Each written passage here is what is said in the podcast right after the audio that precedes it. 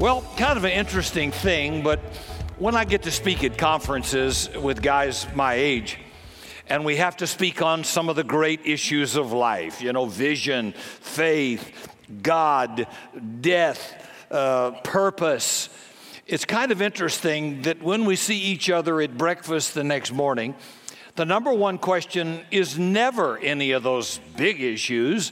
The number one question is, how'd you sleep? What was the quality and duration of your unconsciousness? Now, you could go out to our learning center during the week here with our little preschoolers, and you will never hear a three-year-old ask another three-year-old, how'd your nap go? They've got more interesting things to talk about. Now, you know you're getting old when you start to make noises when you get out of a chair.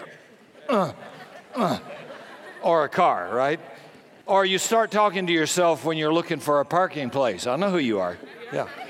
Wonder if this guy's gonna move. Is he ever gonna move? No, she's not gonna move. I'm gonna have to go on down. Or you ask people you hardly know, how'd you sleep? Well, listen to Psalms four, verse eight. I will lie down and sleep in peace. For you alone, O Lord, make me to dwell in safety. That's my cure for insomnia, right there. Some of you don't sleep good, and maybe a little less drugs and a little more confidence that God wants you to be able to sleep peacefully and sweetly. And you need to just break that curse of insomnia and restlessness and need to worry a little bit less. How many of us don't always lie down and sleep in peace? You wake up, you worry about a problem, you worry about a decision you got to make, you wish you didn't have to. You worry about a difficult conversation you've got to have with somebody and you'd rather not. You worry about your kids, you worry about money. One lady said, the only thing holding me together is hairspray. I mean, just goes on all the time. And then in your imagination, if you allow it, you can spin out scenarios and make it even worse. We're in a short series called Christian Atheism. It's about how unbelieving a believer can become. And I want to talk this morning about, you know, I believe in God, but you wouldn't know it the way I worry all the time. Now, the message goal is not to use God so I can have a worry-free life. Frankly, I don't think that's completely possible. In fact, you'll never have a worry-free life if your primary goal is to have a worry-free life. God is not a means of anxiety avoidance. He will allow you into circumstances that will curl your hair. It's just a fact of life.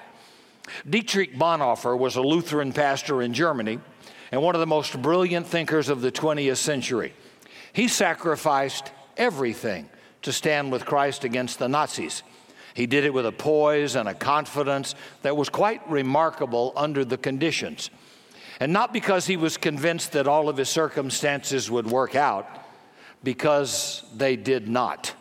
He was hounded, he was persecuted, he was imprisoned, and eventually executed in Dachau concentration camp in Munich, Germany. I've been there. I've walked in the snow in that place. It's sobering. But he was gripped by the reality of this Christ who demanded his entire obedience and who in turn gave him meaning and purpose and a security death could not intimidate, not in the least. I kind of wonder if church today in America is producing some Dietrich Bonhoeffers. Are we like the rest of the preachers in that day of Germany when they all decided to play safe, save their own life, and nobody took a stand for anything?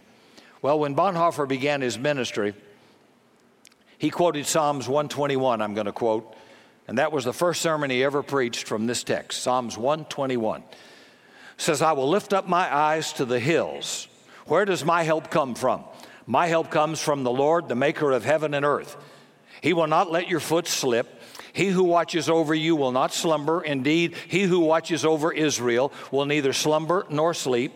The Lord watches over you. The Lord is your shade at your right hand. The sun will not harm you by day, nor the moon strike you by night. The Lord will keep you from harm. He will watch over your life. The Lord will watch over your coming and going, both now and forevermore. I want to talk about the images the psalmist used in Psalms one twenty-one so that you and I can begin to live in that reality. First, I lift up my eyes. What does that mean? Well, it doesn't just refer to your physical eyesight. It means to notice something, to become aware of possibilities, to discover your attention has been arrested or grabbed. If you're a single young man and a beautiful young lady walks by, your eyes have been arrested. You have lifted up your eyes. Come on, talk to me. Yes, you have. Or you're stalled on two eighty-one northbound and somebody in a car you could only dream about is going two miles an hour, a little bit faster than you, and you said, oh, my gosh, a car of my dreams.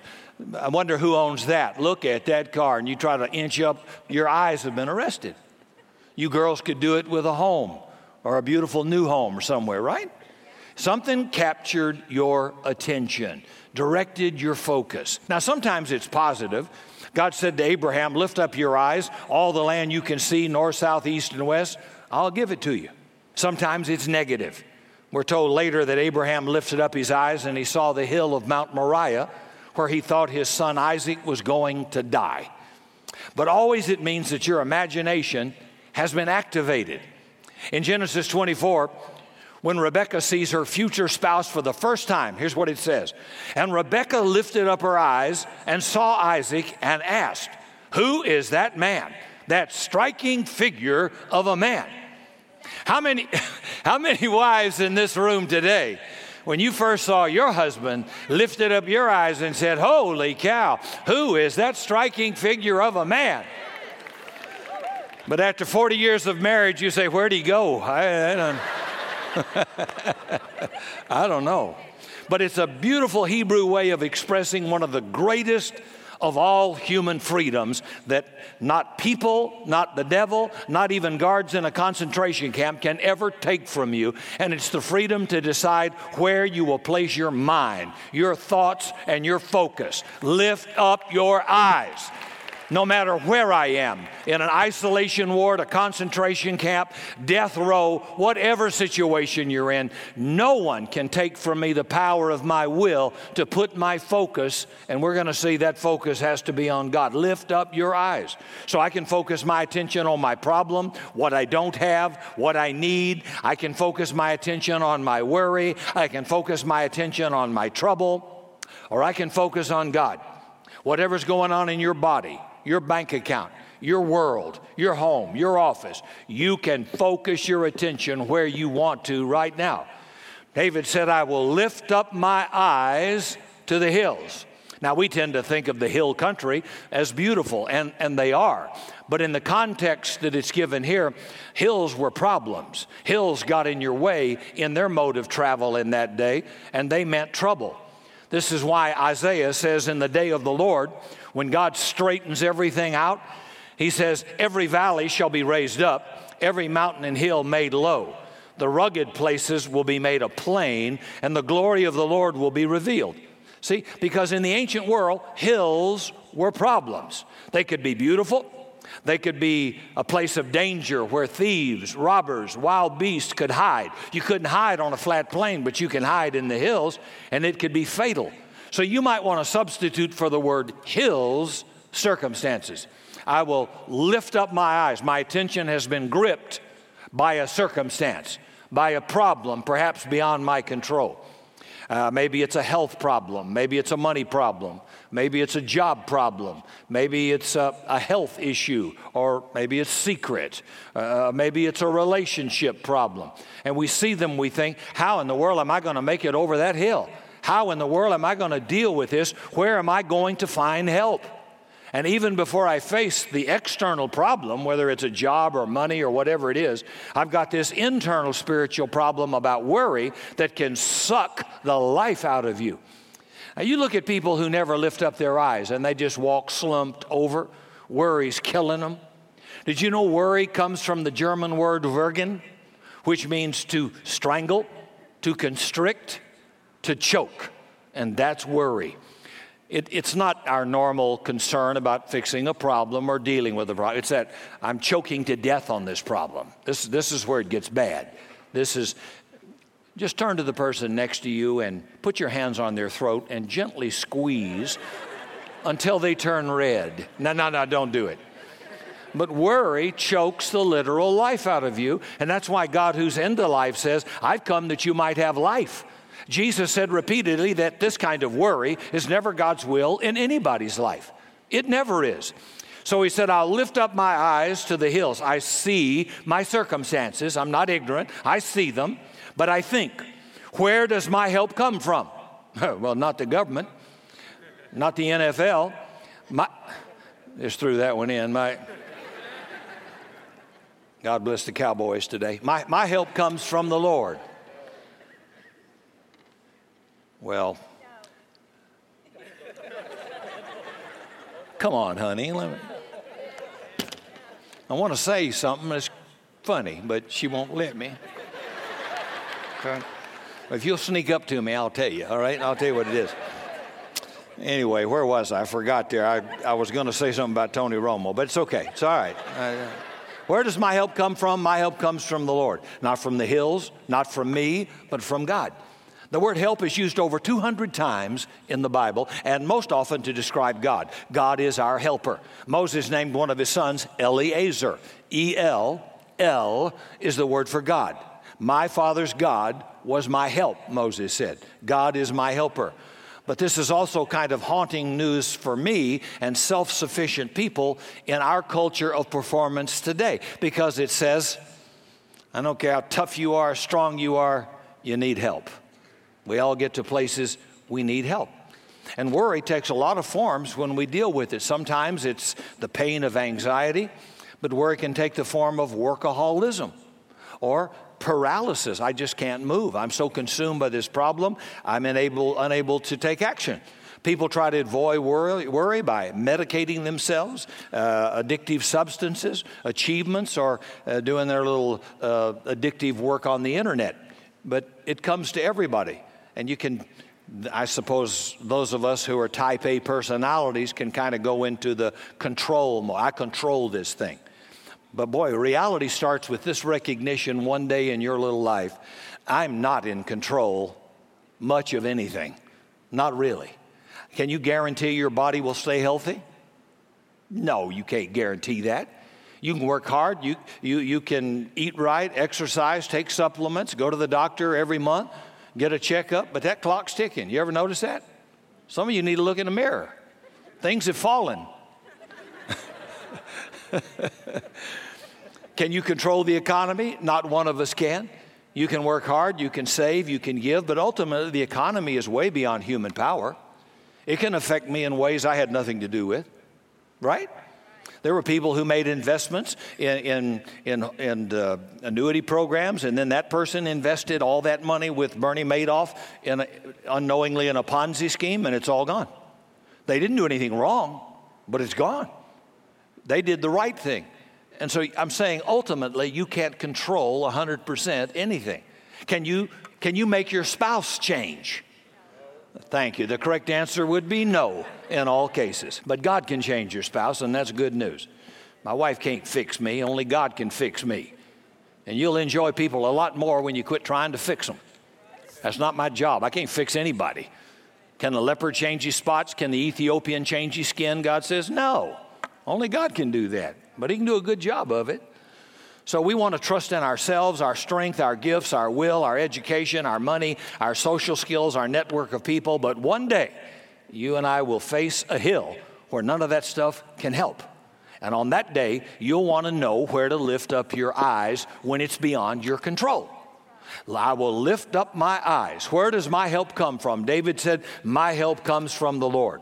Now, a real important question is, what kind of help? Well, I could summarize it in one word used six times in these few verses. It's the word watch, W A T C H. Over and over, the psalmist says, he who watches over you, he who watches over Israel, he will watch over your life, he will watch over your coming, he will watch over your going. Six times that little word watch is used in reference to God being our helper. And the truth is, whether you know it or not, from the Psalms, from Jesus about life, God is a watcher. You and I are the watchees, but he's the watcher. And I'm kind of the being, and so are you. We need to be watched over. If nobody's watching over my little puny life, I'm doomed. But God says, listen, you have an incredible watcher watching over you. Over and over, he says, this God is watching you. Whatever's going on in your life, in your body, in your marriage, in your money, with your children, he's watching you. You don't have to be afraid. You are not alone. I'm with you. I'm conscious of every, I know every bird that falls, Jesus said. My Father knows it.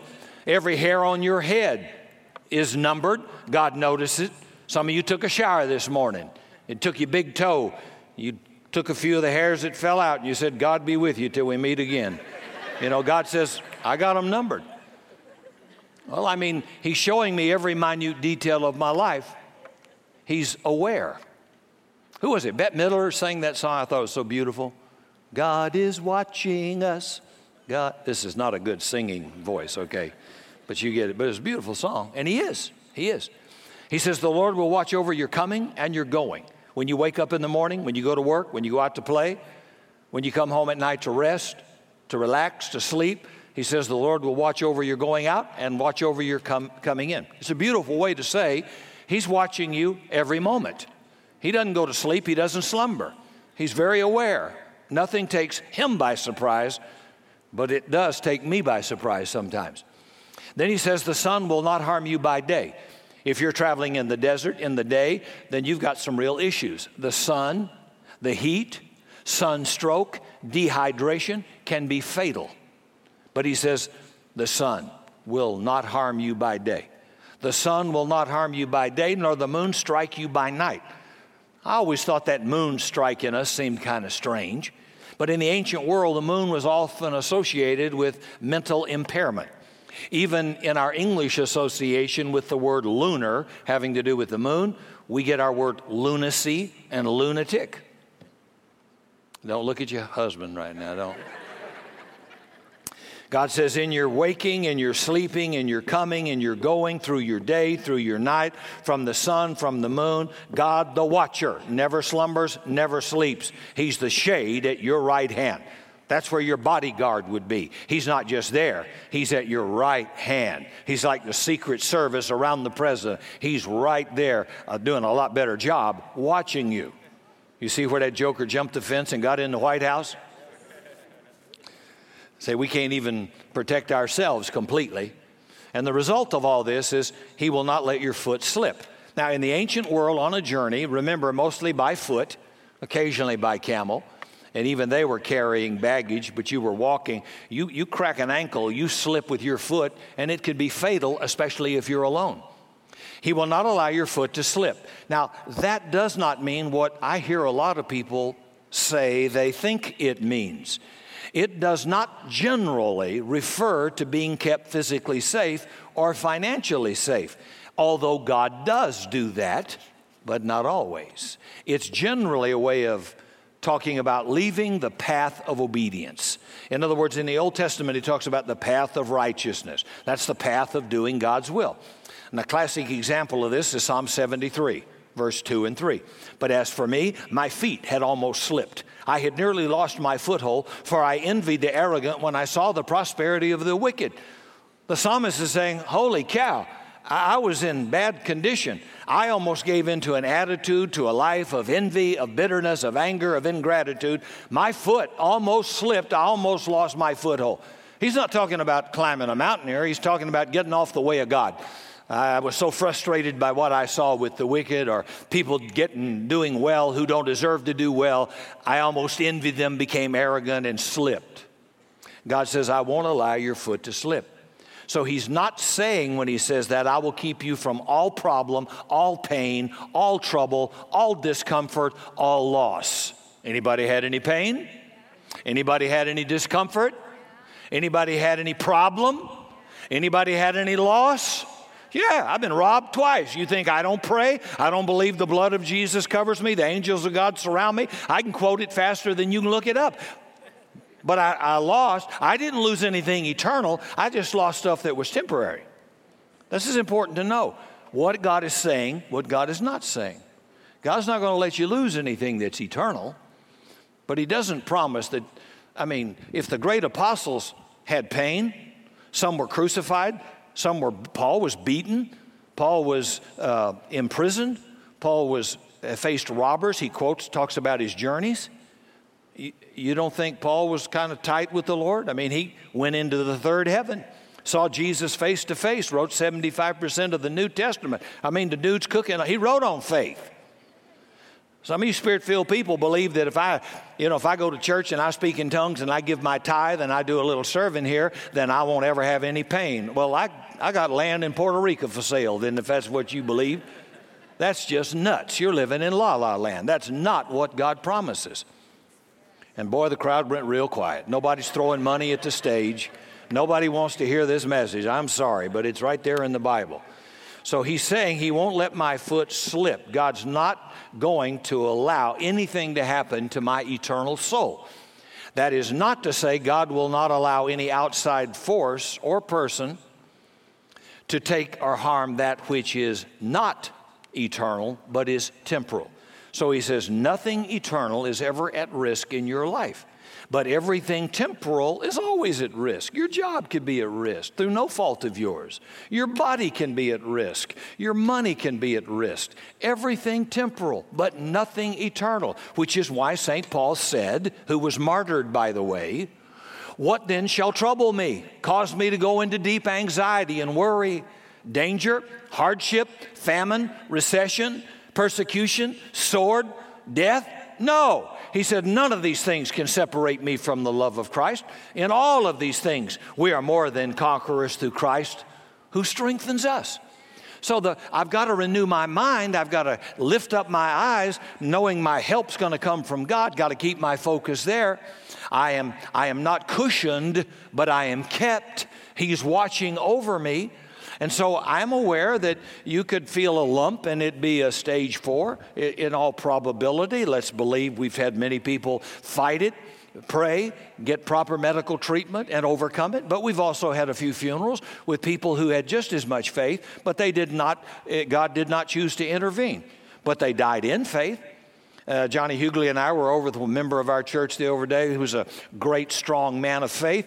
Uh, and, of course, my image of him is huge, six five or something, big, robust guy, always serving, but he's been battling cancer for, for like two and a half years, and it's ravished his body. To talk to this man, you would think he's perfectly healthy. His mind, his spirit, his thoughts, his words are as strong as mine are at this moment. His body is just decomposing. I held his arm, and his little wrists and arms are look like a, a, an Auschwitz concentration survivor. And I thought to myself, he's got cancer, but cancer doesn't have him. He, it doesn't have him. His spirit, his faith, it's strong. And yeah, that's why Jesus said, don't fear somebody who can kill your body. Fear him who can kill the soul, which is God himself. God says your soul's never at risk, whether you've been amputated or whether you had a landmine blow off a leg or whether somebody robbed you. Or, or just, God says, nothing about you that's eternal. My presence, my word, my love, how I see you, my justification for you, my promise to always be with you. Even in death, I will, I will be there with you and never forsake you. None of that's ever at risk. So we ought to be very bold people. And if we don't focus on that, we could kind of get ourselves into a little anxiety and high gear worry and get a wedgie and get all worried. That's what the young people say, so I'm trying to be hip here. Am I cool? I don't know. I never had a wedgie, so I, I don't know. But I understand it means to get tight and tense and, and all torn out of shape. I remember the last time we were robbed, and I remember thinking, you're, first you're in shock, uh, then secondly, as a, as a male, I'm mad. I want to I want to take care of business, but there's no business to take care of. It's been hours, and so everything is gone, and the person is gone. There's absolutely nothing you can do. And I remembered I, I didn't get anxious about it at all. Uh, did you say, were you mad? Well, of course I was mad. I'll show you. If I could have found somebody, I'd show you. Yeah, he can get mad. I, you, you would see. But I could not. It was not possible. But I, it's amazing how Scripture kind of just jumps into your head. And I, and I said, I'm okay. I'm healthy. My wife still loves me. I'm still productive. Got a good future ahead of me. Uh, the thief will restore sevenfold. I just quoted, but the word that came to me was, a man's life, this is Jesus, a man's life doesn't consist in how much stuff he has, because all of it's temporal. And God doesn't promise y- you can't lose some of that. And occasionally, occasionally, sometimes you do. But it's okay. You're still, you know, whether you drive a Kia with two hundred thousand miles or uh, a, a the car of your dreams that you can only imagine, you're still the same person. You're still beloved of God. You're engraved in the palm of his hand. He said, nobody can pluck you from me. You, that's, this is why I think I understand how these people under heavy persecution could, could, could stay peaceful and not be screaming and crying. How would you like to be a Christian in the Middle East right now, where they're beheaded? Can you imagine that the American doctrine of not, nothing bad will ever happen to you? No, no, no. Uh, how would you explain that to them? See, we, I think we live in la-la land. I think in general, God does oversee us, takes care of us. We get a chance to bind the enemy. But if God has a bigger and higher purpose for our lives, he doesn't promise he will never allow pain or suffering. There are people who have been imprisoned for years, but they didn't do anything wrong. But God's grace was there. God says, my strength is made perfect in your weakness. And even if you have to face death itself, he says, I will keep you in perfect peace if you'll keep your mind stayed on me. Isaiah twenty-six three. Keep your mind stayed on him. He's with me. His angels are here. He came back from the dead. He told everybody, come on, come on, calm down, calm down, touch me, feel me. Take a look at the scar. You see, this is me. I made it. It's nothing to be sweating about. So don't worry. And I think that's why they turned the world upside down. They were unstoppable. In Revelation twelve, it says, who overcame the enemy, the accuser of the brethren? Those who overcame him by the blood of the Lamb, by the word of their testimony, and they did not love their life unto the death. Shoot, Americans love their reputation and what people think about them more than life itself. But he says, the moment you become, you don't care about dying, you become dangerous to the enemy. You become very dangerous. You know, you get a little Clint Eastwood on you. Go ahead, make my day. And yeah, we will die, but they died in faith. They died victorious in faith. So I'm going to fight the enemy. I'm going to resist. I believe we have a little measure of control, but I never have total control. And I don't know God's ultimate plan for my life any more than you do. Not every detail, or I'd be God. I don't know. But I know he loves me. I know he'll never forsake me. And I know he's promised I don't have to be afraid. He told me over and over, don't be afraid. Fear not. I am with you. Be, don't be dismayed. I am thy God. I will help you. So whatever I have to walk walk through, he gives me grace to go through it. And he goes through it with me. I'm going to be okay. And every time we've had a setback, I tell my wife, first thing I tell, the wife's a little more emotional than us. She's a little bit, she's security conscious. I understand women. Yeah, right. A little bit. Yeah, I think I do. But I know the first thing I go, and with my girls, and I'm sure every daddy here would say the same thing. First thing, it's going to be okay. Won't I say that? It's going to be okay. Don't you be worried about it. It's going to be all right. It's going to, I won't allow confusion or disorder to settle around at all. I will not. I don't know what God will do or won't do. I know what he can do, and I'm believing for the best, but I'm not going to go into anxiety and worry. He loves me, and if I have a higher purpose, I'll recover. He will bring me back. He will set me on high. I will defeat the adversary, but I'm just saying to you, I don't have total control of that. Is that okay? So I don't have to be worried about this thing. God didn't, and, and don't tell people, God, they must have done something wrong. I hate that when Christians say that. You tell that to the Apostle Paul while he's getting whipped. He must have done something wrong. I bet Paul come down off that and give you a new face. That's what I believe he'd do. Talk stupid talk like that. No, no, Jesus suffered persecution as well. Who are you to say that can't happen to you? It just ha- bad things happen to good people. We live in a broken world. That's a fact. But God says, everything I've given you, everything I've died for, every inheritance I've purchased with my death and resurrection is, is non-stealable. You will, nobody can take it from you. You don't have to be afraid. You don't have to be worried. And I am watching. I'm aware. I'm with you in this thing. And if it calls for great sacrifice, I'll give you great grace to be able to do it and to do it easily.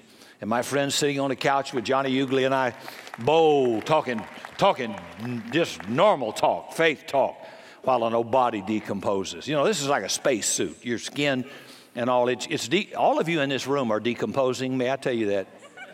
Merry Christmas, joy to the world. You are decomposing. It's a space suit for crying out loud.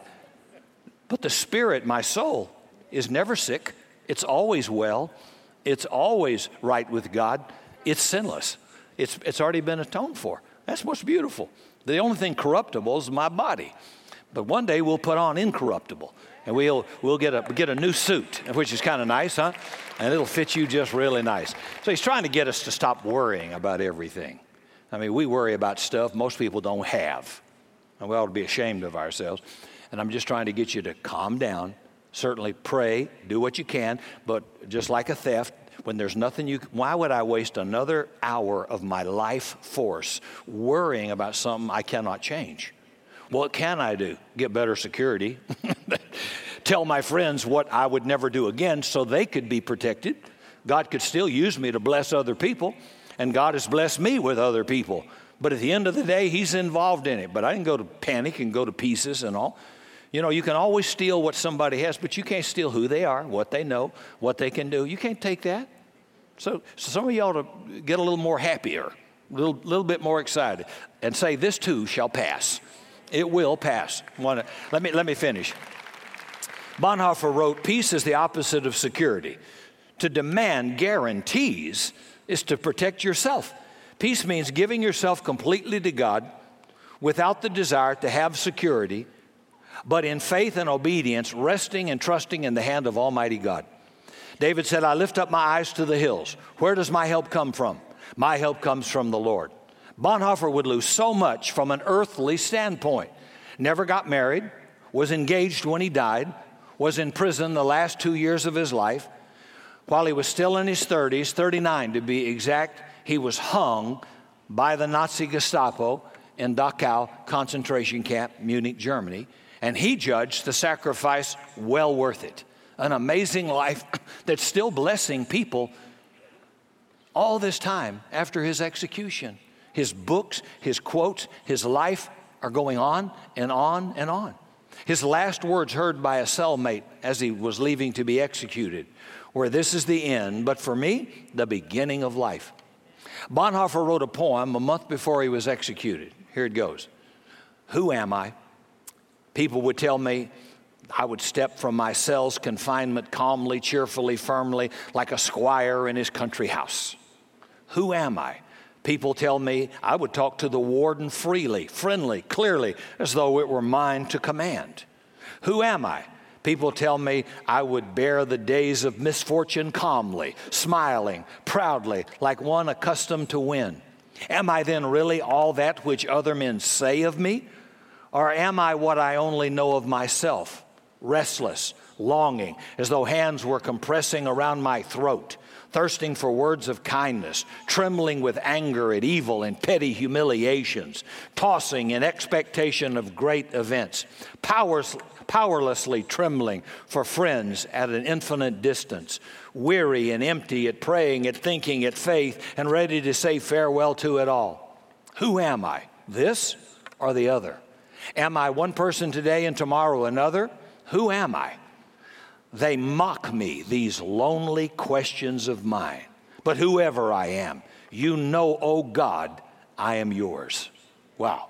I will lift up my eyes to the hill. Where does my help come from? It comes from you, Lord. Whoever I am, all I know, all I hope is, I know I am yours. This is not a Hallmark Merry Christmas psalm, is it? This is not a promise that your life will be cushioned. But these are better words for a steeper, more noble journey in life. I will lift up my eyes to the hills, because there's another hill many miles away from this where David's writing, and it's going to be many years away from this psalm. And on that hill is a cross, and on that cross is a man, and on that man is all my sin, all my hopes, and all of yours. The name of that hill was Calvary, and the name of that man is Jesus. And he died so we could live. And the only way to really live is what Paul says, I die to myself. I die daily, he said. He's talking spiritually. I'm dying to my own flesh and selfishness and ambition so I can live. And so I die to my sin, to the smallness of my selfishness. I die to my fear of pain or being uncomfortable. And it's that to which I am called ultimately. We are not free from worry because we believe in God that he will cushion me from all pain. But we die with Jesus so we can live.